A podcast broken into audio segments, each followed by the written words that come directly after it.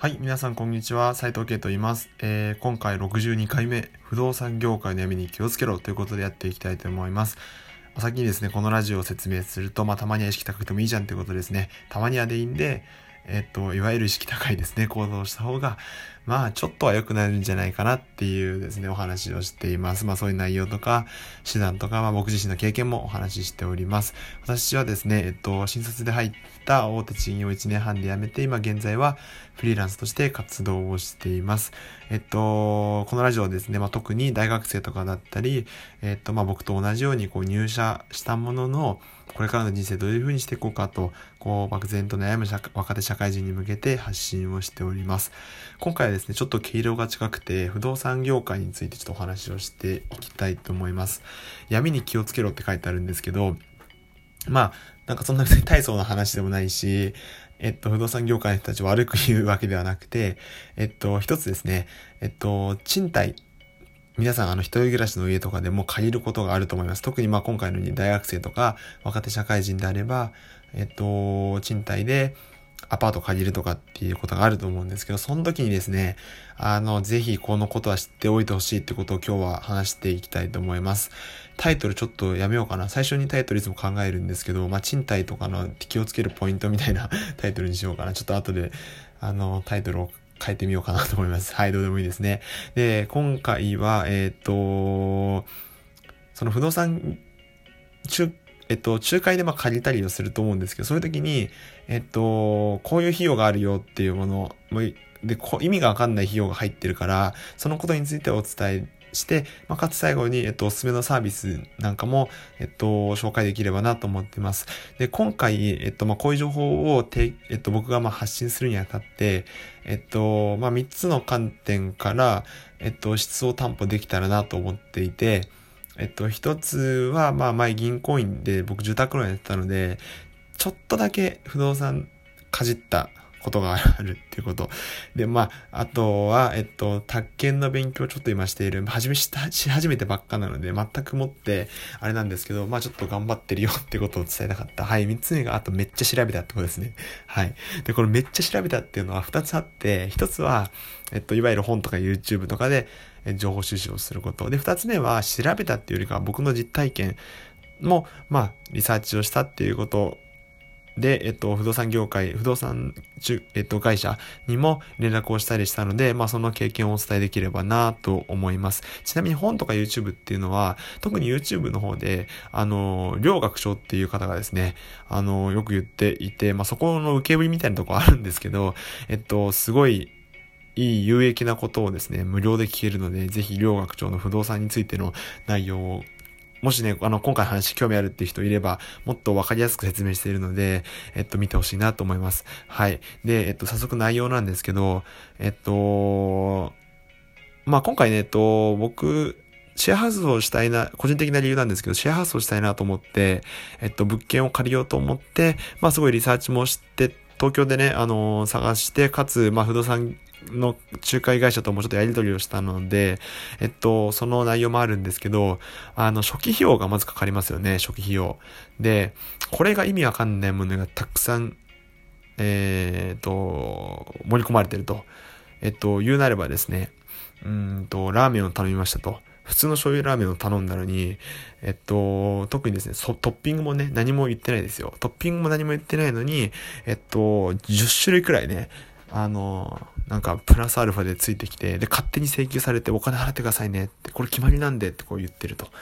決まりも何もないですよね。こっちが食べるか食べないか決めるのに、えっと、勝手に盛り込まれて勝手に請求されると。こういうことが、えっと、特に不動産の賃貸なんかでは、えー、横行しているわけです。で、えっと、その一つがまず、えっと、まあ、今ちょっと軽く上げたんですけど、まあ、5つくらい、ちょっと今あって、5仲介手数料と、あと不要な諸費用、諸費用ですね。あとは礼金と退去費用と保険って書いてあるんですけど、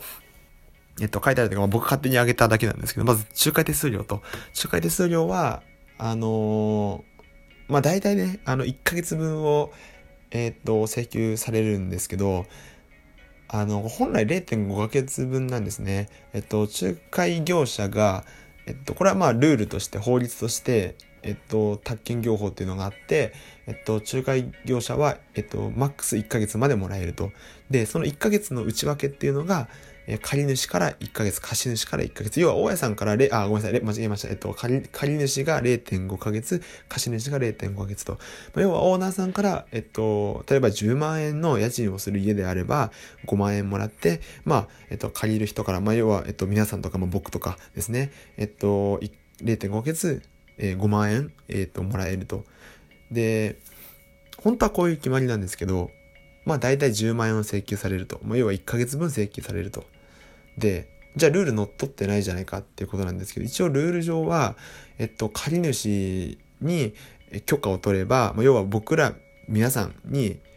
許可を取れば1ヶ月分を請求していい。まあ、ただしそういう時はオーナーさんからはもらっちゃいけませんよっていう決まりになってるんですね。でもオーナーさんからもらわないっていうのはおかしいじゃないですか。で、これを、えっと、からくりとして広告料としてもらってますとか言うんですよね。奴らは。はい。奴らはとか言ってますけど。あのーなのでですね、まあ、決まりで0.5ヶ月じゃなくて、1ヶ月で介入主から0.5じゃないんですかってこう言ったとしても、僕は今回ちょっと言えなかったですけど、と言ったとしても、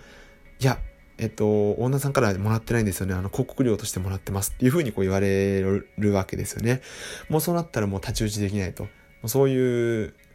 まあなんかあの、僕ちらっと街前歩いてた時に、どっかな、ミニミニからどっかわかんないですけど、仲介手数料0.5ヶ月分なんかびっくりマークびっくりマークみたいなこと書いてあったんですけど、あの、それが普通ですからね。それが普通なのになんかこう、ち、なんかすごい、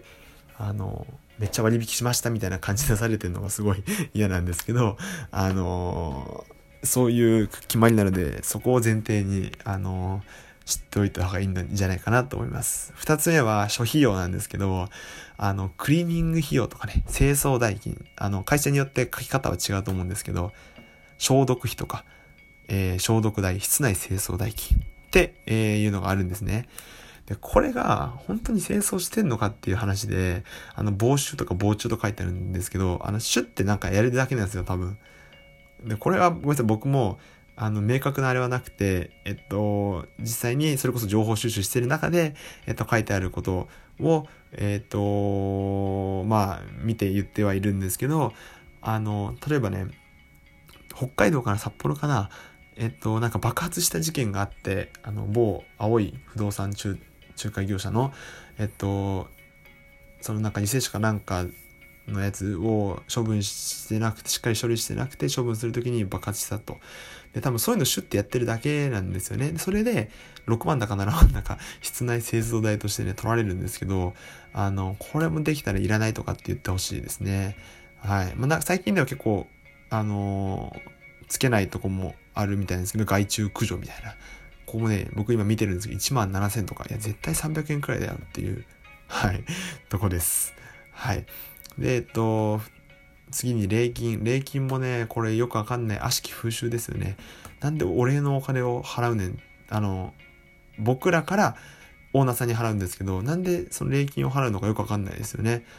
あの、本来ならオーナーさんが入居したから僕らに礼金を払うだったら、まあまあ、そんなことはないですけど、わかるけど、なんで払わなきゃいけないかっていうね、あのところですね。しかも礼金1ヶ月分とかね、その10万とかかかるわけですよね。いや、そん、いやいやいや、みたいな。はい。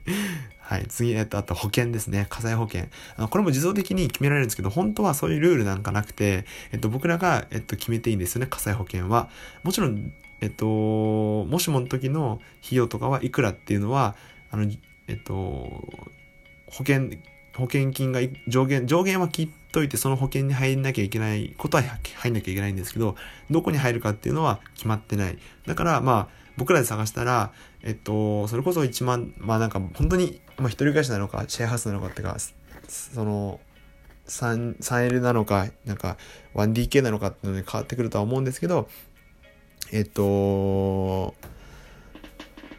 なんだ、もうも、その、仲介業者がやるよりも全然安く契約できるんですよね、本当は。まあだからここも、本当はそういうことですよっていうのを、ぜひちょっとこれを聞いてる人には知っといてほしいなって思います。